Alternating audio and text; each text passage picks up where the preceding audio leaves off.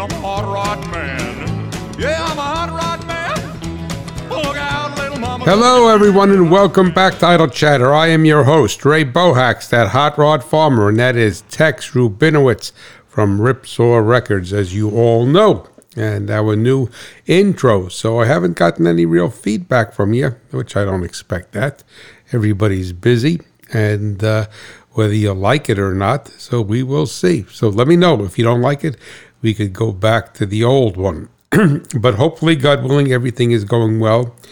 And I want to thank you if you did listen to the Harvest episodes, right? Harvest 1, 2, and 3.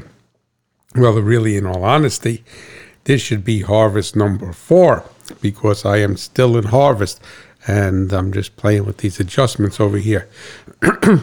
and excuse me, I'm going to uh, clear my throat for a second. Okay, I'm back. That's not too good. A minute into this and the throat's acting up. But uh, today is September 25th. So it is not October 4th when this show is supposed to drop. So I'm pulling this one ahead also. Sue is still in Europe, but that's not an excuse for me to, to do a harvest number four. And I want to do a regular idle chatter or as much of a regular idle chatter as I could do. And the thing is that we have a delay. We had to hit pause in our harvest because of we had three days of pretty good rain. So about uh, one and a half to two inches a day of rain. So that field is pretty wet and muddy. But most importantly, uh, on the fresh market business, no one comes and buys sweet corn or anything fresh market when it is raining or very little. If we had a building or something, it would be a different story. But an open air type of environment, no one really, I mean, not, no one, no one comes. So uh, I always, with Charlotte and I always choose to leave the corn on the stalk and let it stay fresh. And it's been kind of chilly at night, so it's really not maturing too quickly. And uh, so I can't really give you a final harvest update, but I just will say one thing, well, maybe one one thing, right? Uh, it's definitely been a challenging harvest season, and also um, business has not has been business has been very challenging. Also, it's been very eclectic, either very busy or nothing, or I mean nothing or slow. So it's very, very eclectic. It's uh, challenging times here in New Jersey with the economy. And uh, I don't know, it's just uh, every place you go that the, you know, you listen to the news and say, oh, everything is wonderful, it's wonderful. Well, maybe it's not that wonderful over here, at least in New Jersey. There's a lot of places in Hackett, in town that is that are going out of business. Uh, restaurants are doing terribly. Uh, where my wife goes to get her nails done, uh, they're, they're not doing well. Uh, to tell you the truth, a lot of these businesses never ever recuperated after COVID. So, uh, so we will see. It's all in, in, God's hands, and we're not we're not to the last lap yet. So, uh, God willing, we could see what happens, and we could pull. And maybe the good Lord will pull this over into the black for us. But right now, it does not look like that. But that is the real deal, right? And uh, you win some and you lose some, but this will be the third year in a row that we took a pretty good hit. So, uh, so, but that's it. I mean, hey, a lot of farmers have that happen. So we will see. We will see what is going on. But let me see what else we get get into uh, a normal, uh, normal complaining session, right? But uh, what I do want to say to, you, to tell you is that uh, I have a well, two things.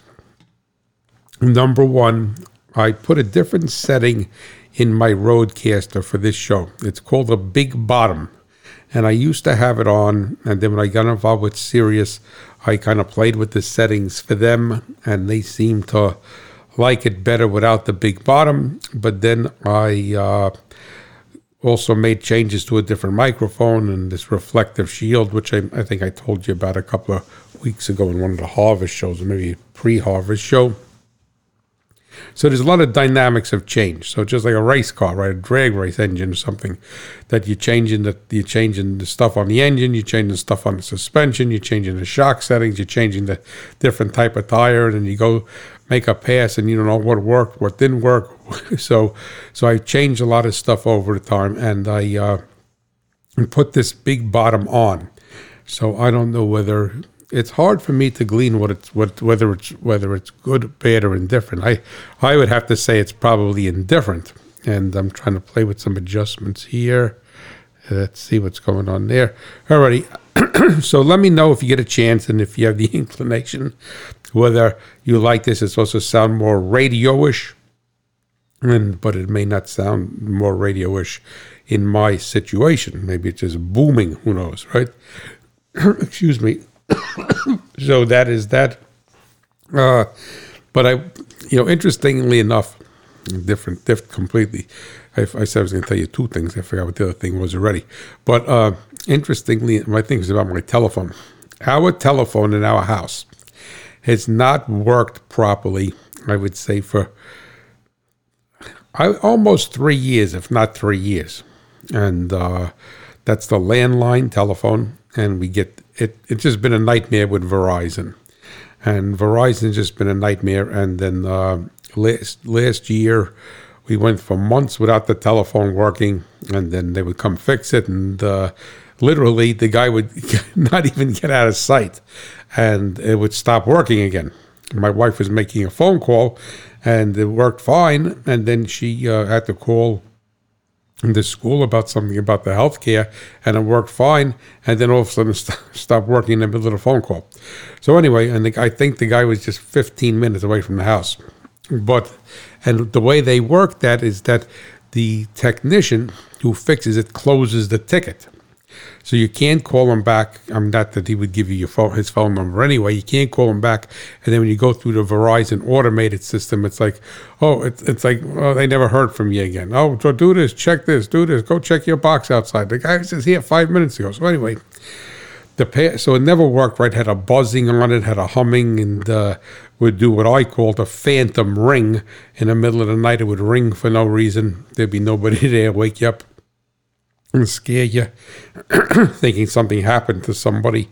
And uh, we went, I'd say, good solid three years. And uh, it seemed to get impacted more the damper or rainier it was. And when we had a very dry winter and a dry spring, which you know, which impacted my crops, obviously, and other people's crops, it was actually better. Had a buzz on it, had a hum on it. But last year, when I called to complain about it and get the guy to fix it again, the person I had on the phone was real nasty, a couple of real nasty. And it seems that they're working from home, which is ridiculous, right? They're working from home. And, uh, and they they said to me, "Well, you got oh, I may have told you a story last year. You got old copper." So I said, "Old copper." I said, uh, "I said my house is not that old." All right. Uh, so he says, "No, not on your house. Not on your house." The, guy says to me, "Says the, the line coming from from from the town has uh, is all old copper, and we're not replacing the copper. So live with it." I said, live with it. I said, "You're taking my hundred twenty nine dollars a month for this phone system, for this phone phone system. Phone I, that doesn't work. All right." And they what they basically do is if you call up and complain, what they say, well, it didn't work for two months, they give you credit, but ultimately you're paying 120. I don't want the credit. I want the phone to work. So he's going with this old copper. And then the guy who came, who eventually quasi fixed it, very nice man. This was last year. Uh, he uh, said the same thing. This old copper, old copper, and then I could do anything about it. So um, that's basically it. Then, then, uh, so the phone took a dump again just before, uh, probably in August. Took a dump again. I said to my wife, I can't, I just, with everything going on, I just can't deal with this. I, I just can't. They said, you know, I'm going to call them. I'm going to be on the phone for 10 hours and this and that and all this other garbage. And then they, they check this, do this, do that, you know, and then they keep texting you. And uh, well, if your phone is worked, then you always cancel the appointment. And then somebody was supposed to come, and uh, they never came. So just, I mean, what was a wonderful company at one time when it was the Bell, Bell system, New Jersey Bell, Mountain Bell, or whatever, least in New Jersey, it was a wonderful company, and became a nightmare to deal with. And uh, then subsequently, I looked on the internet for whatever that's worth, and it seems that rural New Jersey is having a terrible problem, the same problems that I'm having, and they don't want to service the people. They tell them it's old copper, and either get rid of your phone or forget about it, or just live with it, and pay the money and shut up. that's what they tell you. Basically, that's what they tell you. So anyway, I'm leading up to a long story here. A couple of years ago, I had well, I had Verizon also for the cell phones, and they kept gave, giving me a, a, a working over. All right, I mean, uh, I remember my I had to on a business trip, and the cell phone I had a flip phone at the time. It wasn't because I only got a smartphone a couple of years ago, so this wasn't a million years ago. People had smartphones for twenty years, so the buttons weren't working properly. You'd press seven and eight would come up, or seven and four would come up, or something. So I was going up to Canada and uh, to, uh, I think it was in 2000, well, whatever. So anyway, I said to Shaw, I got to get a new phone. There's a Verizon store in town. It was easier to, we built this house as a modular back in 96. It was easier to build a house than it was to get a, to, to get a phone from the Verizon store. But anyway, so I was literally there for hours. And I said to the woman, I just want the same type of phone. And uh, I said, the buttons are broken on it. It's nobody's fault. I'm not mad at whatever. I just want the same type of phone. So, but what happened is when they did that, they gave, they told me I updated and they, they charged, and they raised my rate dramatically for updating. I said, I'm not updating. I said, the phone is broken. I said, I'm get, going from a flip phone to a flip phone, the exact same flip phone. I'm not updating. I think it's a scam in the Verizon store. And then then Charlotte's phone, the same thing happened. I think she washed it in a washing machine. It don't like that. and then uh, she had a flip phone also. And there's the same thing. So basically, in essence, our bill, and no matter what you do with them, you can't get anywhere. You can't talk to anybody. If you if you talk to somebody, they're like in the Philippines or God knows India, and you can't. And they're the phone company, and you can hardly hear what they're saying on the phone. I said, I can't hear you. I said, I'm sorry, I can't hear you. It's, bad connection. So the phone company has a bad connection. I mean, that's forget about it. So, so what happened was that I had seen when we had TV, which is now gone a couple of years also, that uh, consumer cellular, consumer cellular used cellular used to advertise a lot. So about two years ago, we switched to consumer cellular, and that's when I got a smartphone. And then uh, and Charlotte got a she got a smartphone also, but she couldn't use it. So I went and got her a flip phone from Consumer Cellular. But anyway, so we were very very happy with Consumer Cellular. Our our bill for the two cell phones literally came to about forty percent of what it used to be with Verizon. Completely easy to deal with. All people in the United States, good clear connections, right? And uh, never had a problem with them. So I did an internet search. I said, we get, I said, this, we're paying $130 a month for this Verizon phone. It's useless. I, I, you, I mean, I, you couldn't even call an ambulance, God forbid. And that's why I have it, right? So, uh, so I do an internet search, and then I found out that Consumer Cellular, and, and subsequently I found that other companies do also, like AT&T, uh, have something called a, what do they call it? A home, uh, I mean, what is it called? Home, I'm reading it, home base, home phone base. And I said, because I said to myself, there's got to be a way to have like a, to hook up a regular landline and do something else. So what this is, if you don't know about it, is it's a home. It's a you could hook you hook up your landline to it. Excuse me. You disconnect the you disconnect the phone from the from the jack in the wall, and you hook it up to this base through consumer consumer cellular, and, and as I said, up, uh, subsequently other companies. The name of the company makes the base. It doesn't. It says Verve, V E R V E, and uh, it links your home phone like a cell phone.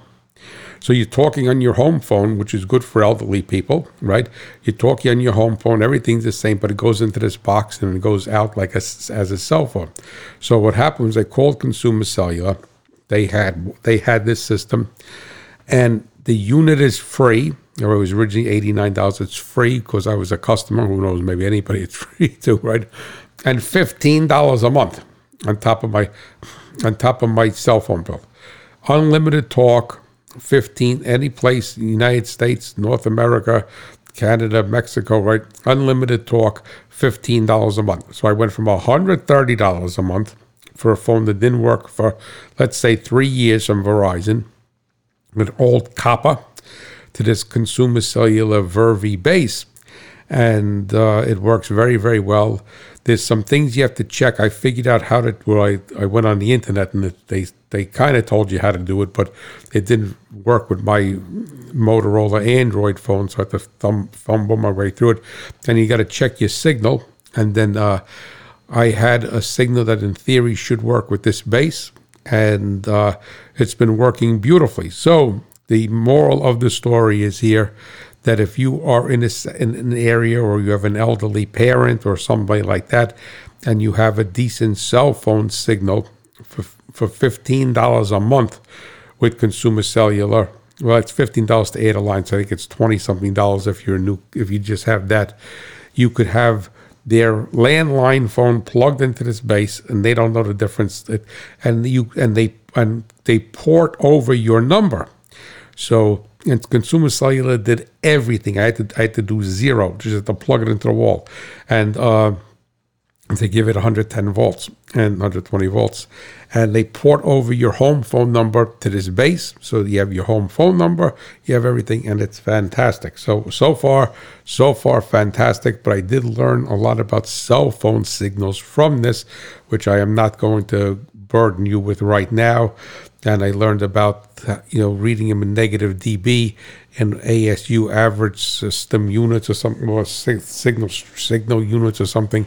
So it was very very interesting, and I also learned and put I'm not bragging, putting my my background and what I read and what I studied together is that bars on your cell phone mean absolutely nothing because everybody's phone has them calibrated differently and. uh in where my the best signal that I could get on according to my Motorola Android phone is minus 85 dB outside in the garage, which is according to everybody, which is excellent. The closer it gets to zero, so minus 10 is a stronger signal than my and it reads in decibels. But it's I think it's off of a milliwatt. It's a subtraction from a milliwatt, but we won't go there. But uh and uh so the best like upstairs in the house I could get minus 93 dB and down where I have the unit it's minus a uh, about 95 to 100 but it varies. So uh, I learned like I said I learned a lot about that. One day I'll if I have nothing to talk about which is never the, never the case I will share with you what I kind of taught myself and learned about cell phone signals and um, but I have four bars on this Vervi basin, we have wonderful connection. So it's something for you to look into, all right? And uh, but that is that. Let me see if I got some notes here. But you know what today's show is going to be about. Eventually, if I ever get there, right? 18 minutes and 18 minutes and 50 seconds, according to the soundboard. Is I'm going to pose a question to you, and I'm going to pose the same question to myself. And uh, are new vehicles, and I kind of did a version of this before, but this has got a whole going to have a whole different twist on it. Are new vehicles, new new engines, new farm equipment, are they better than the old stuff?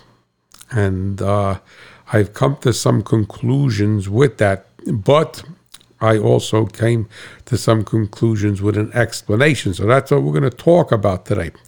And it was a catalyst. The catalyst of this for this show was me having a conversation with two friends who also happen to be listeners, right? So I guess they don't really count as listeners if they're friends, right? But uh, but they are listeners, and uh, one is Jason and one is Gene. So Uh, Jason is on the East Coast here, out in Long Island, New York, and Gene is out in Nevada. And uh, we are uh, three car guys. So we constantly go back and forth and uh, talk about cars, talk about everything. And uh, my buddy Gene has a, uh, a few, he, he has a number of cars, older and newer. His oldest one is a 89, so which that's considered like a newer car today, at least in my book. Because when somebody says they have an older car, I think it's a 69, right? So, uh, or older. And he has an 89 Firebird, but he has four, four has a 89 Firebird, I think a 2013 Mustang Boss 302.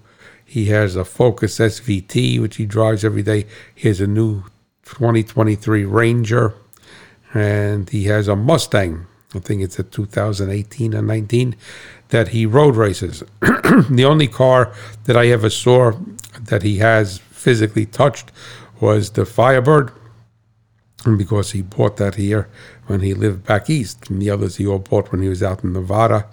And I have not been there for, sadly, for, geez, for about 15 years. So I've seen pictures of the cars, but I don't know the, I don't haven't physically touched them or seen them. And then Jason is a, uh, he's a Mopar guy that drives Fords. Right, so he drives a Ford Focus and a Ford van for his business, and but he collects Mopars, and I think he has an older, beautiful. Yeah, not think he has an older, beautiful Thunderbird. I think uh, in early '60s, maybe. Uh, well, maybe a '59. He had sent me a picture of it once, so I uh, might be jumbled that up in my mind. But a beautiful Thunderbird. Um, and uh, he has a bunch of old Mopars. They're not necessarily performance cars, but they are nice old cars. All right, I think he's got even a couple old Mopar police cars. So, and um, Jason has a brand new 2023 Scat Pack Challenger that he specially ordered. All right, so this is the reason I'm giving you this because it's going to be the foundation for what we're also talking about today and uh, when I get there. And uh, so Gene texts me in the cornfield, and he, he texts both Jason and myself, and uh, and he says he just saw the new Mustang and he doesn't like it. It doesn't impress him, and he hates the dashboard because it's got this big goony computer screen on it, like a lot of cars that I have.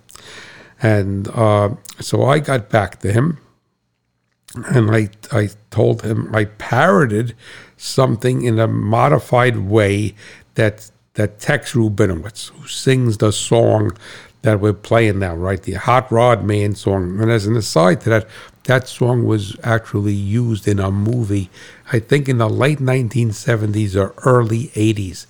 It was called either, it had something to do with Route 66. I mean, it was a it was a movie movie in the movie theaters, so it wasn't like uh, you know back then they didn't have this like Netflix stuff and YouTube, so it was a legitimate Hollywood movie. I think it was called Roadhouse '66 or something like that. But anyway, and it was also used in an Anco wiper blade commercial uh, on television, and now it's used by the hot rod farmer. So it uh, went from its glory days to me. But I remember when I had contact when I started this show, and I had contacted. I was looking for, uh, I was looking for a song. I was looking for some music to put in there to do to break into a segment. And by God's grace, I found this song, "Hot Rod Man" by Tex Rubinowitz. And you know, it's it's, it's wonderful how God opens doors for you, and uh, you never realize the doors He's opening until long after you walk through them and start to think and look backwards. But anyway, so I found this song. So I said, how am I going to get a hold of this guy? He can't steal the song. And then I did an internet search and I was able to find him and whatever. And I was then I got, I was able to find his phone number, which is unbelievable. And I and it was relatively, you know, in God's hand. And not not saying when things go a little bit when I'm not saying when in life it seems like you're rolling a rolling a boulder up a hill that God is not in it, but for some reason He wants you to build that strength that you need to roll the boulder up a hill. All right, so that does not mean He's not in it. Sometimes it means He's not in it. He doesn't want you doing that. But other times when the doors open very quickly, that's that's a good. I shouldn't say it's a. It's it's a it's a it's an indicator that the good Lord is guiding your path. All right, but that doesn't mean if you went to go rob a bank and the safe happened happened to be unlocked that he was guiding that path. So you, as a Christian, you have to learn that discernment. But but I won't get off into that tangent now. So anyway, so what has happened? A few years back, I got a hold of this te- this man Tex Rubinowitz, where that's not his real name. If the Rubinowitz may be his last name, but um, so anyway, um, very very nice. He's an older gentleman now in his 80s.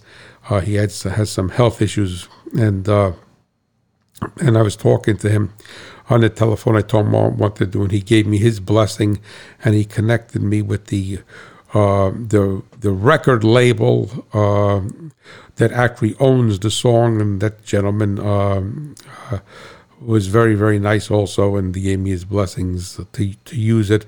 Uh, but he told me if I think for its ASCAP or something like that that there has to be a financial transaction. So I think he charged me like ten dollars or twenty dollars to get the rights to the song, right, the right to, to use it. So it was they both were gracious, more than gracious gentlemen. All right, wonderful. But when I was talking to Tex, and I said to him, you know, I don't like the new country music, and uh, yeah, I said the old country I like. Like I don't like the, the I don't like the really the country from the fifties, but I would say from the late '60s through the early '80s, I like that country music because I love story songs, and those were predominantly story songs. And um, and so Tex, this is when I spoke to him on a telephone a couple of years ago. He said, I, I said, you know, all these new songs, you know, they're talking about the bars and drinking and texting somebody and whatever. I said, I just don't like it. So he says, Tex says to me, this is the prophetic part. He says to me, you are not supposed to like it. So I said, I'm not supposed to like it. He says, right, you're not supposed to like it. You're from a different generation. And his words were very prophetic, is they're not singing to you they're singing to people of a different generation that is the singers, more or less the singer's age. So they talk about these things and that you would not talk about from your era, even though I'm not that old, I'm not a dinosaur, but from a different era. So getting back to what when my buddy Gene texted both Jason and I about the Mustang, and I was in the cornfield picking corn, and I stopped to take a break and I said to him, They're not singing to us. We're not supposed to like that car. We're not supposed to like that dash. We may like the car. We're not supposed to like that dashboard. We're not supposed to like that big computer screen on the dashboard. We're not supposed to like all that because they did not. They're not singing to us. They're singing to a different generation of people that embrace that. And if you look back in time, is that, and if you're old enough to have your parents, let me put this way if you're old enough, young enough to have your parents still alive and possibly your grandparents, is that the different things that you have on the farm today, the different pieces of equipment, the different technologies you use, the different procedures, all right, no till, all right, you talk to a guy from, you know, from World War II and no till, they say, you're crazy, you, you, gotta, you gotta tear up the soil, you gotta do this, you gotta do that. So, so, so the same thing has happened but it becomes very glaring, I think, with people who are interested in machinery and interested in cars because we want a Mustang to be a certain thing. We want a combine to be a certain thing. We want we want it to be what we want it to be and believe that it should be, that we are familiar with and, co- and comfortable with, and then when we see a lot of these new things, we reject it but then we have to come to recognize and i never and like i said tex put that very succinctly and i've used that they are not singing to me. So the thing is that so they are not singing to gene when he looked in that mustang and saw that big computer that, that big computer screen on the dashboard. They're not singing to him. They're singing to somebody else. They're singing to a younger guy.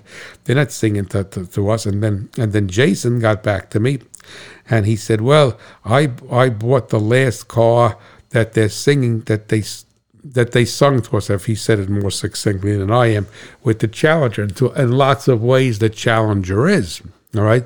The last the, the last car that they're seeing to people like us, but in some ways it isn't, right? It's got a computer screen, not that big on the dashboard.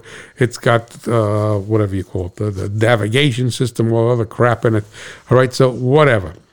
All right, so that is the thing is that we are not they are not singing to us now now how does this have to do with anything well if you look back at the telephone right uh, verizon well they're not singing to me. They don't care about rural new jersey. They just tell us we got old copper either take it or accept it or get off the system and use a cell phone. So the phone company is not singing to people like me anymore. All right? They're not they're not singing. And then and uh, and then if you look at the at the agricultural community and you look at farm machines and look at things of that nature in lots of ways they're not singing to us to, well i shouldn't say to us because i have an eclectic audience. To the younger people in the audience they're singing to them but they are not singing. But it's really not as apparent from my way of thinking in the agricultural community as it is with vehicles. And then also with things like an appliance in the house, a washing machine or a refrigerator. Try to buy a washing machine today that doesn't have a PC board in it. Forget about it. Right? Even if they have knobs, there's a PC board that's like quasi knob look, right? That the the the uh, that there's a PC board and there's a microprocessor because that's really what you call a computer, a microprocessor behind. So when you do turn the knob, you think you got old fashioned, but you don't. So they're not singing to us anymore. So now this begs to begs to ask the question: Are new vehicles, new farm equipment, are they better than the old stuff, or is the old stuff better than the new stuff? Well, I think you have to look at it in a in in two different lights, right? And we have to sing two different songs. And one of the songs, because no matter what kind of music you like, all right, a song is supposed to be a defined series of notes, musical notes put together to make some sort of melody, not a bunch of noise. all right, so so some of the songs that they're singing today, both real songs and metaphorically, we're talking about equipment and machinery, is noise. And I will explain that as we move forward here. So, you know, we all look back and say, well, they don't build them like they used to. Right? And in some ways, that is true, and in some ways, it is not true.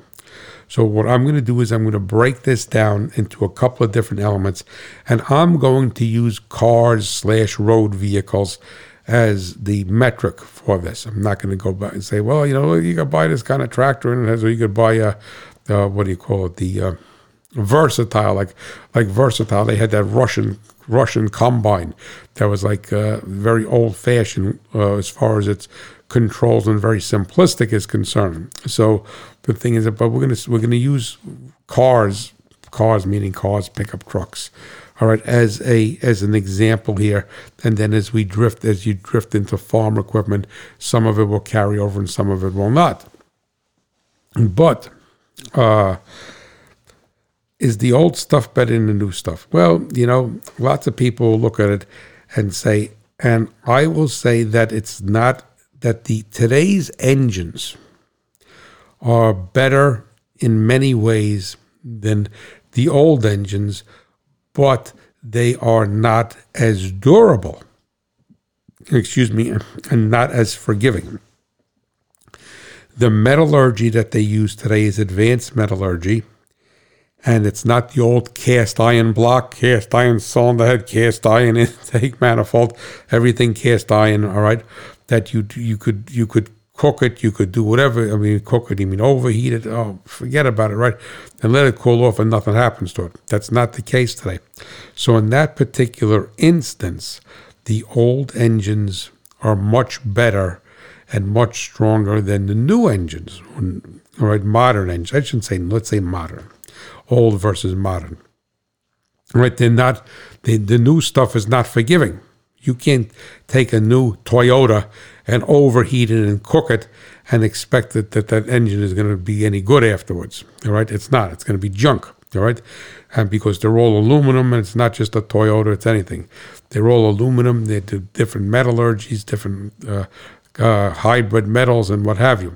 Right, so so in that respect, then the the older engines are much better than the modern engines.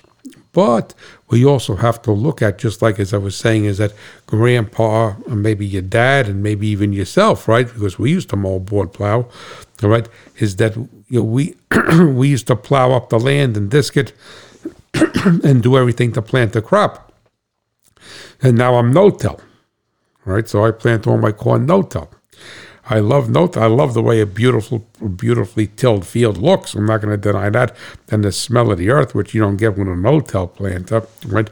But I, I love all of the benefits of no-till to soil health and less trips across the field and less compaction and, and what have you. Earthworms are happier, and so so there is a trade-off there. But if you look at newer engines the industry itself, the community, has learned to do things better. Every aspect of a new engine, other than somebody's meowing outside, other than the strength of its material being, whereas years ago they made th- made everything out of cast iron. It was heavy, so that's how they made their strength. It was heavy. It was heavy. It was just so so strong because of its mass. Then today it makes stuff paper thin, and uh, with these new high tech materials, so they don't have that same strength. So they crack easily. Cylinder heads. I mean, a lot of big diesels, Caterpillar, C13, they're cracking the cylinder head. Years ago, you never cracked the cylinder head in diesel. You cook it and let it cool off, unless you were cooked and poured cold water in it. That they uh, you you wouldn't crack it, right? This you going down the road, the hell the cylinder head cracks. All right, so because they make the metal so thin, but we learned as a community, as an industry, how to make things, how, how, how to do things better. I'm not going to say make them better, do them better. So the machining processes drastically improved. All right. Uh, the measurement, the measurement uh, uh, abilities improved. Everything improved because we got to learn how to do it better, and rightfully so. All right. If you look at something from 50, 60 years ago, which is not that long ago in my book, and you look at an engine or a vehicle from 60 years ago versus today, I'm hoping we learn to do something better in 60 years as, as a world, right? I'm hoping to do that we learn that. But the other thing which a lot of people do not look at is that the oils got a lot better. So we had these modern engine oils are so much better than than the oils were back years ago. And the other thing is that we have much better control over fueling. And all right, and that's and it's um, it's because of fuel injection. All right, now I'm not saying fuel injection is the most wonderful thing in the world. It brings its own set of problems to the table, but the ability to control the air fuel ratio much more accurately than we did with a carburetor. Carburetor was great for steady state. You could, if you were a good carburetor man, you could you could beat any, you could come right within spitting distance of the best fuel injection system. All right, a margin of error almost nothing. All right, but this that's at steady state. But train, but during transitional operation, during transient operation, is that the carburetor would always skew and would either have to skew to the lean side or to the rich side, and most of the time it skewed. They calibrated the skew to the rich side because it was more forgiving. So what that meant is that you had the air fuel ratio wandering all over the place, whereas a fuel injector, modern fuel injected engine, when it's correct, all right, which is not all the time, when it is correct, it's keeping that air fuel ratio. It's like going across your field with a combine and going to say the same reading on the on the on the yield monitor. 400 bushels breaker, 400 bushels, 4, 399, 401, 399, 401, right? All right. So the thing is that you, it's very, very uniform. And what would happen on a carbureted vehicle is that when that mixture skewed to the rich side, as it was supposed to, for you, you stepped on the throttle, you accelerated, you did whatever, is that two things would happen. Is that number one, you would have a very rich air fuel ratio, which would slightly impact and and the oil on the cylinder walls right? Because what would happen is the the air fuel ratio would be very rich, and it would, to a certain extent, dilute some of the oil to a certain extent, right, and take it off, take it off the cylinder walls. And then the second aspect of it is that that rich air fuel ratio would cause the fuel to go into the oil over time. And that's how today they have these extended oil drain intervals. Because if you're going to pollute something, it makes no difference if it's a modern oil or not. If you're if you're putting gasoline in it or diesel fuel in it, it's still going to lose its lubricity.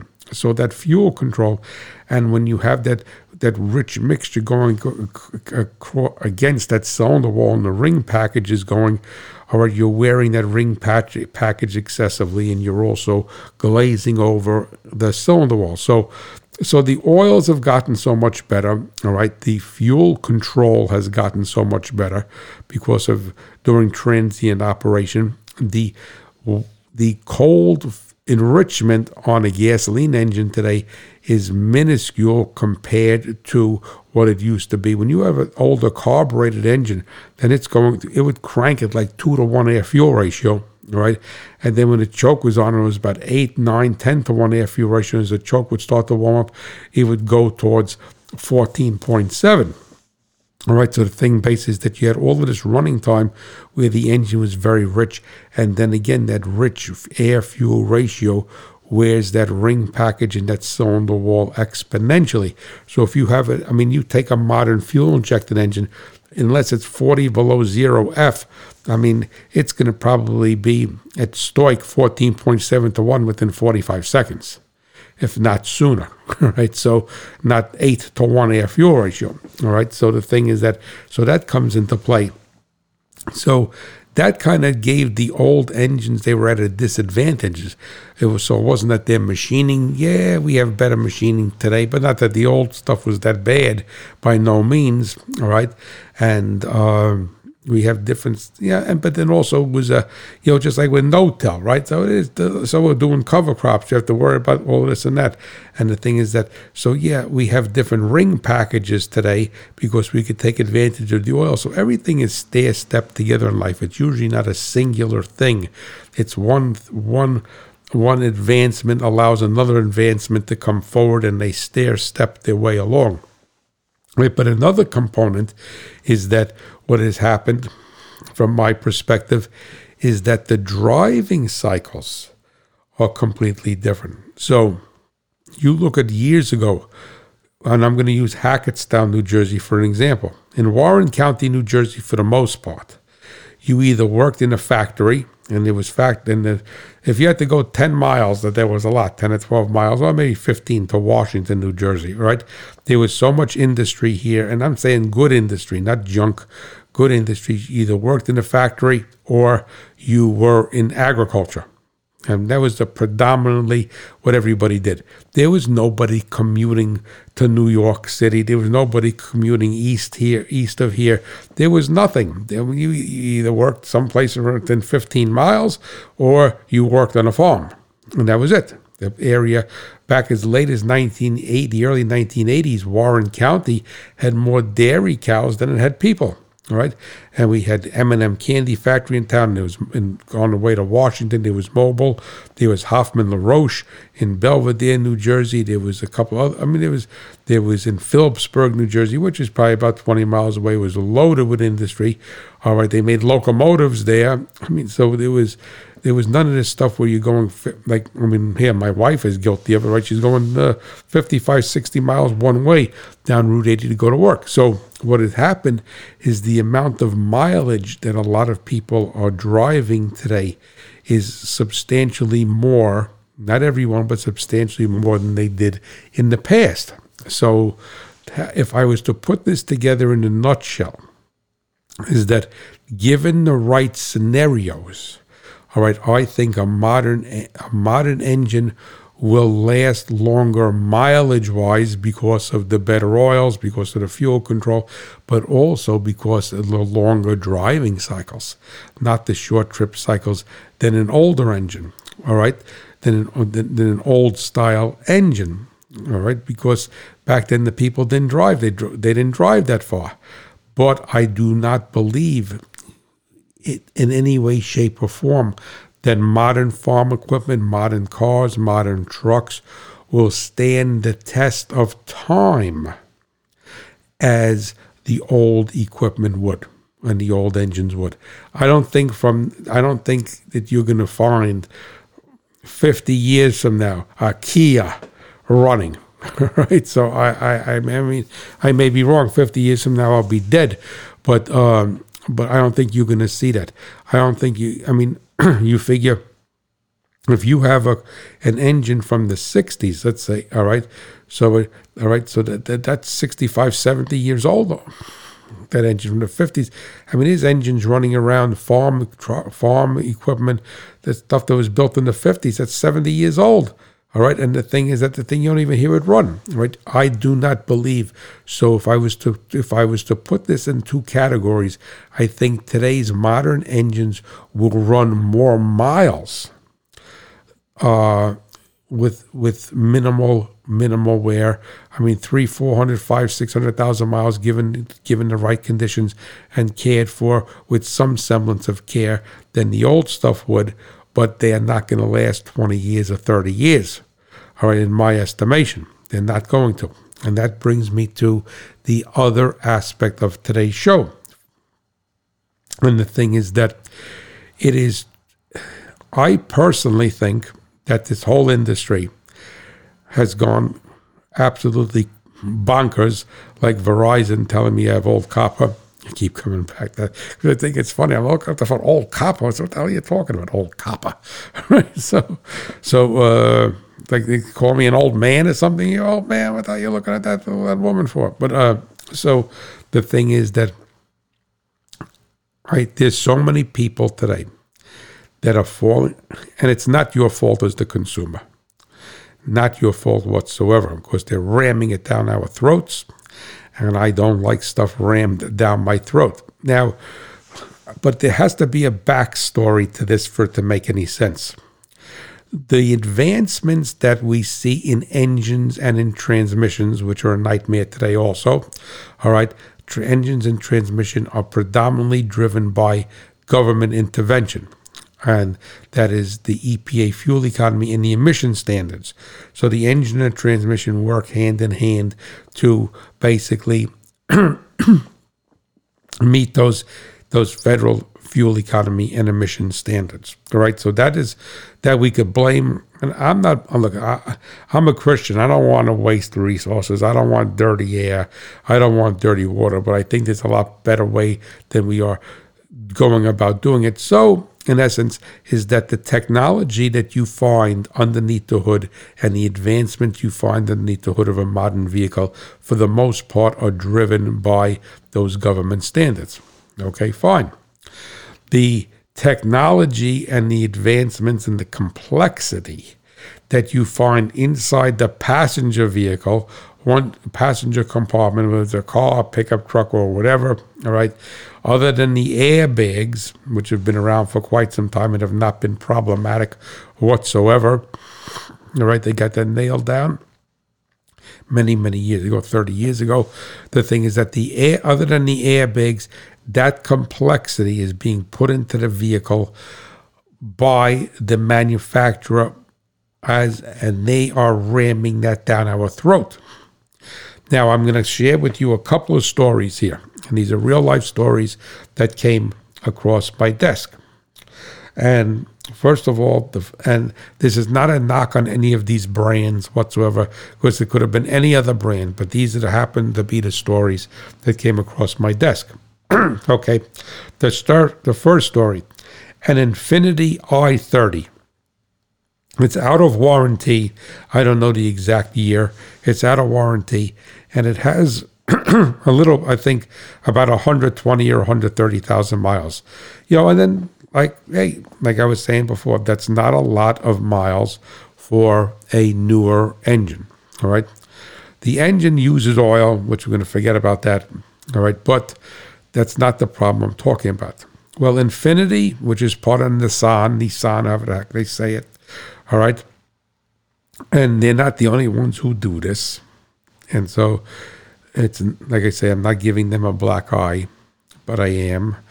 The thing is that in their infinite wisdom, when they built these Infinitis, they decided to to to make the power steering very, uh, or I should say, power the I don't let's use the word sensitive.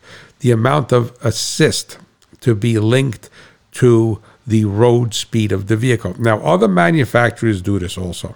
Okay, so the whole theory is that, and this is you know because of jerkos like in Car and Driver and Motor Trend magazine, but so they come over there, and what they do is that they have more assist during low speed driving, like three, two, three, four miles an hour. And so you're going through a parking lot, you're parking that there's more assist. And then as the vehicle's speed starts to increase, that they cut back on the assistance on the power steering. So basically, the amount of, of, of assistance the power steering gives you. So this is supposed to give you a sporty feel, right? That you're on the highway doing 80 miles an hour. It's very, it's it's not the people. They used to, the car magazines, which I've written for, used to complain about specifically about General Motors in the 70s and 80s over assisted power steering. All right, so this Infiniti has this function, which other brands do also but I happen to know the people who have this infiniti. right? So, and a woman drives this car. So they have this infiniti. and then what has happened is that on occasion that she would be, I'm not laughing, thank God she never got into an accident, but she'd be driving the car at low speeds and the steering would get like pulling into a parking lot the steering would I don't want to say it would lock up would get very stiff and you, she could turn it but you had to strain to turn it and then once you got going over a certain speed, it was fine. Well, to make a long story short, this Infiniti's been all over, other than being sent back to Japan, all right, and crushed. It's been all it's been all over to private repair shops, people who are dying, diagnosticians, all right, and uh, to Infiniti dealers and what have you. And they've changed a rack, steering rack, a number of times all right, and uh, to no avail. They changed everything a number of times to no avail. Then finally went to a different Infiniti dealer. They had the car for three months. To their credit, they gave them a loaner car. Didn't charge them anything.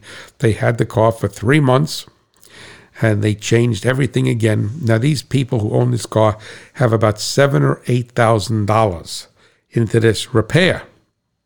Okay, and they get the car back from the give the loan the car back. In Infiniti, the dealership was great. They had to go to Massachusetts to go. Said, do whatever you want with the it was SUV, or do whatever you want with it, and go go go to California if you want. All right, and uh, they they got the car back. The car was steering fine. The lady was very happy. She's able to go through a parking lot and park the car. Well, that was about three months ago. The other morning, I see her I go there to have my coffee in the morning. she says, The steering is tight again. It's going exact same thing over again. So whatever happened to this car that it worked that all of that it, this has been going on for a year. So the point of this story that I'm saying is that you cannot blame the federal government for the complexity that Infiniti put into the steering system, which I'm repeating it again. Other brands have this also, not just not just Infiniti. The complexity of putting it in, into this, you can't blame Uncle Sam for that all right, is that they decided now a 60 year old woman who's driving this car to the supermarket or a husband who used it before to take to go to work.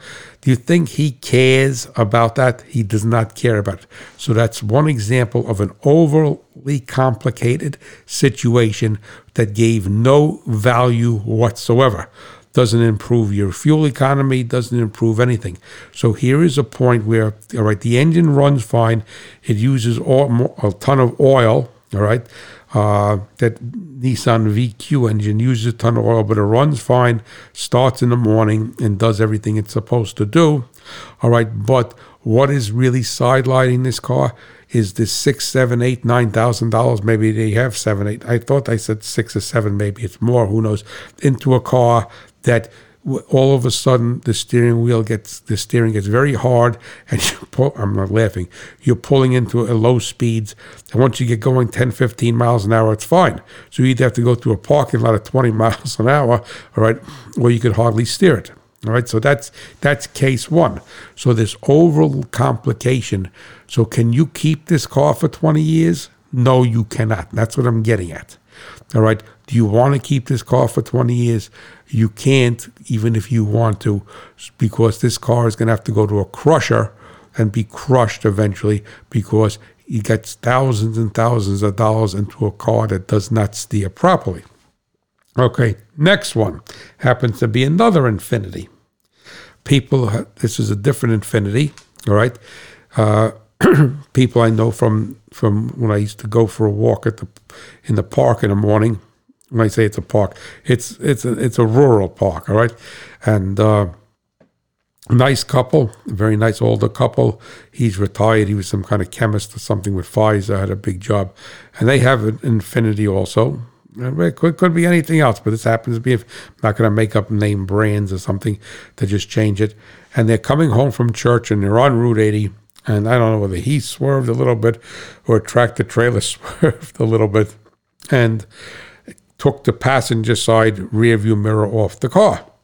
Okay, all right, that's I mean that's something that you're not happy about, especially all right. that's uh, the door wasn't damaged; it just caught the mirror and busted the mirror and busted the glass and I guess and some other stuff in the mirror. I don't know. I don't I know if it came. I don't believe it came off, but I may be wrong. So anyway, so like I said, all right, it's an old it's an old it's an Infiniti. It's not brand new, and uh, they they're retired, so they the wife uses the car, and uh, so they can get the car fixed. All right. Well, this is one of these Goonie mirrors that have heating elements in it, electric, obviously, heating elements, blind spot detection, and all this other manure, we'll say, and it's some other some other thing and. the uh, automatic tilt when you put it in reverse and other garbage, right? So they go to Infiniti, If and I, and I said them, well, you know, it's going to cost you some money because the mirror's got to be painted to match the car. I said, I don't they I, unless they come painted. I said, I don't think they come in the, for an older car with a color palette that's six or seven colors. But anyway, so they go to they go to Infiniti without the painting of the mirror to buy the mirror and install it. All right. So you didn't even paint it yet to match the car, which is going to be more money to buy the mirror and install it, right? All right. And uh, is almost $3,000 for a rear view mirror. You can't blame the government for that. All right. You got to blame the car manufacturers for thinking they need to put all this garbage in it. All right. So now another case in point. Right. And this is uh, more complex because we had hard steering before, and this one happens to be a 2018 Ford F 150, top of the line, either limited or platinum, whichever the, I think the limited is the top of the line, not the platinum. Anyway, so anyway, so this F 150, it's got 100,000 miles on it.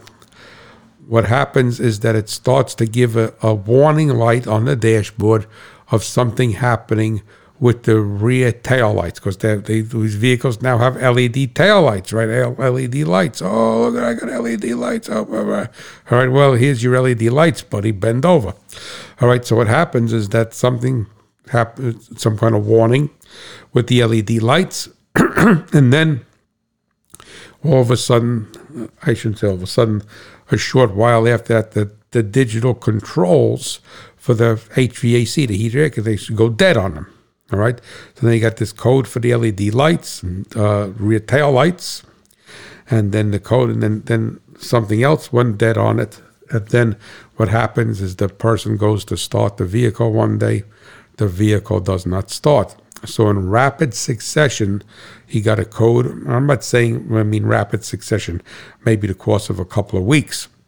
All right, got a code for the tail lights on the dashboard, a warning.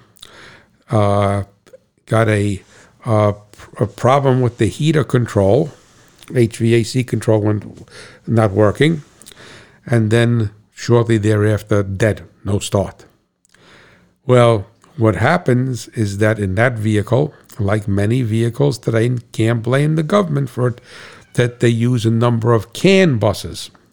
And we talk about this on farm tractors. We talk CAN bus, right? CAN bus, right?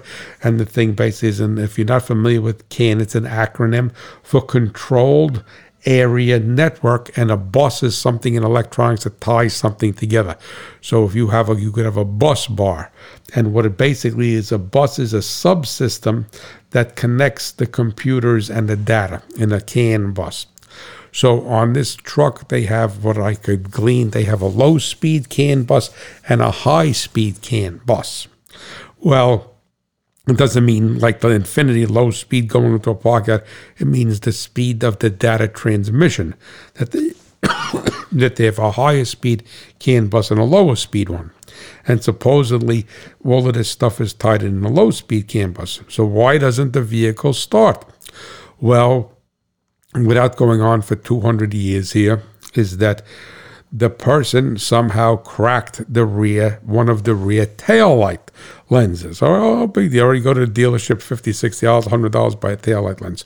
Well, this vehicle, because it's fancy schmancy, right? Can't blame the government, has all of this crap, pardon my language, like the Infiniti, where it has the, the, the side vehicle detection, anti collision warning, and all this other stuff, lane detection, lane departure, all this other garbage in it, right? And it has the radar. If you look at the lens on a lot of vehicles, it shows it like a radar signal coming out of it and embossed in it, all right? It has all this radar stuff. And it is connected through the low speed CAN bus. Well, there's a bunch of other microprocessors that are connected on that same line of the CAN bus, which also controls the HVAC and also ha- allows, in some respect, controls the engine controller that allow the vehicle to run. All right. So what had happened is because this lens was was cracked, it was not broken, that over time moisture got in. And what happens to moisture with an electrical circuit with a plug? It works itself in there eventually. It didn't happen over five minutes, right? Over time. And it caused high resistance in this CAN bus. And the tail light. Now, this high resistance, and I've always said this on the show and in my teachings, is that you cannot anticipate how electricity is going to respond to something. Cannot whatsoever. Somebody tells you they can, they're a liar. All right. So this CAN bus connections for this radar system and this lane departure garbage all got they got corroded and started to short. And you know, in electric, people use the word short wrong, incorrectly. Short is copper to copper, so it takes the one circuit and jumps it to the other. Right. Well, and then it took out when it. I'm not laughing. It took out these other modules in this CAN bus, and that's why the, the HVAC stopped working. Eventually, the engine did not run. Well, when you buy the tail lights, the shells are empty, and then you have to buy the different. So, anyway, to make a long story short, to get this because of a cracked tail light lens that caused corrosion in this low speed CAN bus, which eventually took out the heater controls and eventually took out the engine. My Tyson didn't allow the engine to start. This guy has almost seven thousand dollars into this truck, and it's not because and, and, and it wasn't because of diagnostics like with the with the uh, Infiniti steering. All right, is that I mean yes, it was a hard thing to diagnose, thousand dollars into this truck because of a cracked taillight lens that allowed water to get into it, moisture to get into it, not even water. So, what is the take home message here? If you, the take home message here is that I doubt, there's a couple of messages. Number one, my suggestion to you is when you go to buy a vehicle, try to buy the most Spartan one that of that model that fits your needs. So if you need so if you need a pickup truck, don't buy the limited, the platinum, or the the high country, or uh, whatever high Sierra, whatever they call Denali, or whatever Ram has with all this. Oh, look, and you know, people like to come and brag. Look at this! I got the radar warning. I got this. I got this. I got. Well, you got the radar warning, buddy. You better save your money for that. All right. So, and the thing is that you have to keep in mind years ago, when you put complexity in the vehicle years ago, power windows, power antenna, air conditioning, maybe a moonroof, electric trunk lid release, or some other garbage like that, right? I'm calling it garbage.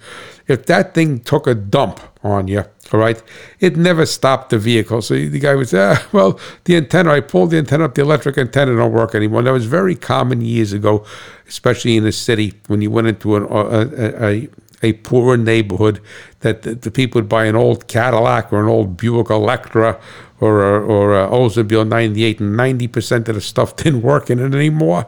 All this electronics, to the clock didn't work, the one power window didn't work, the power door locks didn't work, something else didn't work. But you were able to get around that, right? Say, okay, well, the window don't work, the air conditioning don't work, but the vehicle ran. It didn't cost, and and and and that's the whole thing I'm trying to emphasize today, is that when you go to buy something, you go to buy a vehicle. I don't care what your demographic is. If you plan on keeping this for a number of years, if you say, no, I'm going to just keep this until the warranty is up and I'm getting rid of it, then go for it, buddy. Right? Because you're not going to have this. But here it is you have you have these vehicles, and the F one fifty was probably eighty five ninety thousand dollar vehicle. The Infiniti at the time was probably sixty five. The Infinitis was sixty five or seventy thousand dollar vehicles. The people decided to keep the vehicle. It's paid for. It doesn't have a lot of miles on the F one fifty. Had a hundred thousand. For was only a couple years old, so obviously the guy used it a lot. But anyway, it's not a lot of miles, and it's not the engines or the transmissions in these instances that are sidelining these vehicles. it is this other garbage that is not allowing the vehicle to function properly. So, you know, try to avoid buying that. And, and you know, someone, oh, you bought the cheap one. Yeah, I bought the cheap one because it still has too much garbage in it. Then, then, but if, but you don't want that. I'm sorry, you don't want that. It wasn't like it was years ago, right? And the other thing that comes into play is that and this goes now over to farm equipment. The same thing is with farm equipment. You know, you look at modern farm equipment and it's wonderful. All right. All right. They have all of this stuff, all these different uh, uh, uh, abilities and everything. But if, but a, a piece of farm equipment, in my estimation, has to be purchased unless you lease it and you get rid of it every couple of years, whatever. That's a different story. And I'm not, and I'm not saying that that's what you should do, but you have to amortize that piece of farm equipment over many, many, many years of use to pay for it. These things are hundreds and hundreds of thousands of dollars, and some close to a million dollars. You can, I'm going to keep a million dollars, I'm going to keep it for two years, I'm going to get rid of it, right? Well, the thing basically is, is that you possibly can, but then you better make your business model to constantly be buying or turning or trading in farm equipment. And then what I'm feeling sorry for is the people who are buying it the second and third owner. All right. These particular instances with these two vehicles, they're the original owners. But what had tricked the people, and I'm not saying it tricked them because I would have felt the same way. They said, oh, well, you know, this doesn't have that much miles on it and it runs good. We never really had a problem. And so let's keep it. Why we want to buy a, replace it for something? It costs double the money today. Excuse me, double the money. And you that's that's very rational. And you could still say, fine. For instance, like the Infiniti with the rear view mirror. All right, it was a big hit to fix the rear view mirror but the vehicle is still drivable, then it's not the end of the world, right? So you put three, four thousand dollars into a rear view mirror, the car is back, it, it's, it's, it, everything is fine. But look at the other lady with the other Infiniti. She's got six, seven, eight, nine thousand dollars, whatever the heck she's got. And I don't even know. I don't even think she wants to say at this particular point. She doesn't want to bring it up. All right, the fact, and this basic car is undrivable at low speeds. And then you have the other person with the F 150, all right, that doesn't even start anymore. I mean, well, it starts now because he fixed it $6,000 later, all right? But that is why I'm so against this autonomy. I'm so against all of these things because can you imagine, all right, what's going to happen if they bring this autonomous cars and autonomous farm equipment. Oh, it's wonderful. Look at it. It's going around the field. Oh, my God. How wonderful. I could sit here and, and, and twiddle my thumbs and plant my corn, right? Until that sucker takes off, right?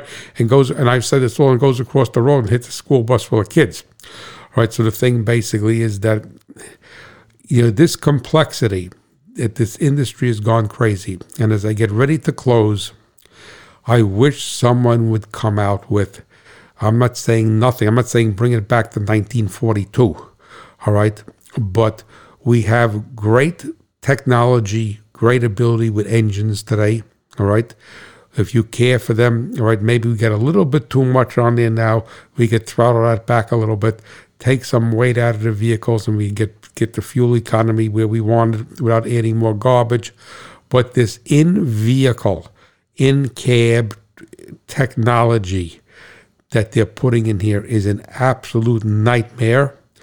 And imagine so you go buy a brand new one of these vehicles, you get into a major collision with it, that thing is junk. All right. And your auto insurance rates are going to reflect that. But if and, and look, I'm you know, I'm not going to say that I'm going to go be driving a 73 Plymouth for the rest of my life.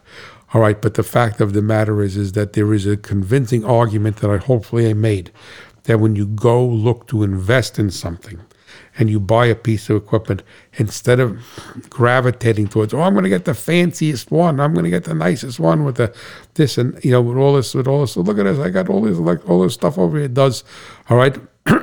the thing is that stay away from that if you plan, and the, the caveat being if you plan on keeping it for many, many, many years, hours, or miles. Right. And it's not even a financial thing because this lady with the Infiniti that doesn't steer, she threw a ton of money at it. She didn't throw a hundred dollars at it. She threw a ton of money at it, and she still has a car that she cannot drive. All right. This other gentleman with the F one fifty with the uh, CAN bus, you know, from the, from the stupid LED taillights, if it had incandescent bulbs and and not a radar warning system and lane departure and automatic braking and all this other garbage with it, right? The thing basically is that that uh, he at least would have been able had a heated it and worked and got to where he needed to go, right? The, the thing didn't crap out him. So the thing is that, but as I said before on this show, and I'll get ready to close because I'm just babbling, is that today they integrate all these circuits with a CAN bus. There's stuff that is integrated. When you go start a new vehicle today, you turn the key, you're not even activating the starter. You're sending what's called a, a request to the engine controller to crank this to crank the engine over through the starting motor. So it's not like it was years ago where you have this big ignition switch in, underneath the dashboard and it's and it's on the steering column and it's sending power to the starter relay. It's not. All right. it's all going through a, a, and it's overly complicated for no reason. Why the car companies, and you have to realize also, you know how much engineering has to go into that? Do you know how much cost has to go into that, developing it and testing it and what have you? And I don't know what these the people in the industry. They put all these guys through school, guys and gals through school. They grew up there. The song that they heard being sung to them is that you have to have a smartphone. You have to have this ChatGPT, right? Well, the thing basically is that you still have to go to the bathroom the same way, not to be crude, and you still use the toilet paper the same way. ChatGPT ain't going to do that for you and they thought it was so imperative that they in a, a pickup truck. Why does a pickup truck need that? Because when they build a pickup truck, I don't care if it's Ford, Chevy, Toyota, who the heck it is, right? They put all this garbage in. They don't know whether that truck is going to end up in a subdivision or on a ranch in Montana or up in Canada at 40 below zero, and a tail light cracks, and $6,000 later, all right, three months later, the vehicle doesn't run because of stupid CAN bus. That's ridiculous. That is absolutely ridiculous. Like I said, and they're all the same. All right, Infiniti. Like this lady, all right, with her Infiniti, she's happy she can get to the supermarket with it. She doesn't care about that. That the assist is going to change on the highway and the low speed. I mean, terrible. So, give it some thought. Let me know. Let me know your uh, your thoughts on it. and uh, this oval complication is going to come back and sadly bite the people who who invested in it much more because the car company does not care, the farm tractor company does not care. Once it's out of warranty and they don't have to pay for it, the reality of it is that they could care less. And I'm not saying you go back to to, to the way it was, but in all my years, in oh, I got to tell you another story before I go. And this was this was about 30 years ago. I was doing a demonstration on a oscilloscope. A young guy, right? And that's when Mercedes came out with uh, the the memory seats that you could put, you know, you go into the car and you see your wife gets in, like Charlotte's five foot, and she has a, you know, she presses position number two and it moves the seat and it moves the steering wheel and does everything, tilts, telescopes, and everything to her driving position. And I get in the car, you press number one or whatever it is, and it goes, everything sets to my position, right? Well, I was, this is a God's honest true story. I was doing a, a demonstration years ago for a scope of someplace down near the city. And, all right. And this guy comes, this Mercedes, new Mercedes at the time, less than the current model year at the time, all right, Mercedes. And just top of the line SL Mercedes, all right. The guy comes in and he's blowing horn. Ah, ah, ah. So does this guy blowing the horn? Do you want gas? Or that's when gas stations had gas, right? Repair shops. So we're looking out the. It was summertime, blowing a horn, blowing a horn, blowing a horn, right? So I said, well, I said, I said the, the, guy who owned the place is Carson. The hell? This guy's practically giving him a finger. I said, I'm going to go. I said, this guy's blowing a horn. So back then it was an $80,000 car, if not more. And I said, well, I'm going to go see what this what this guy wants, right? I'd say what this guy, why is he blowing a horn for? well, what happened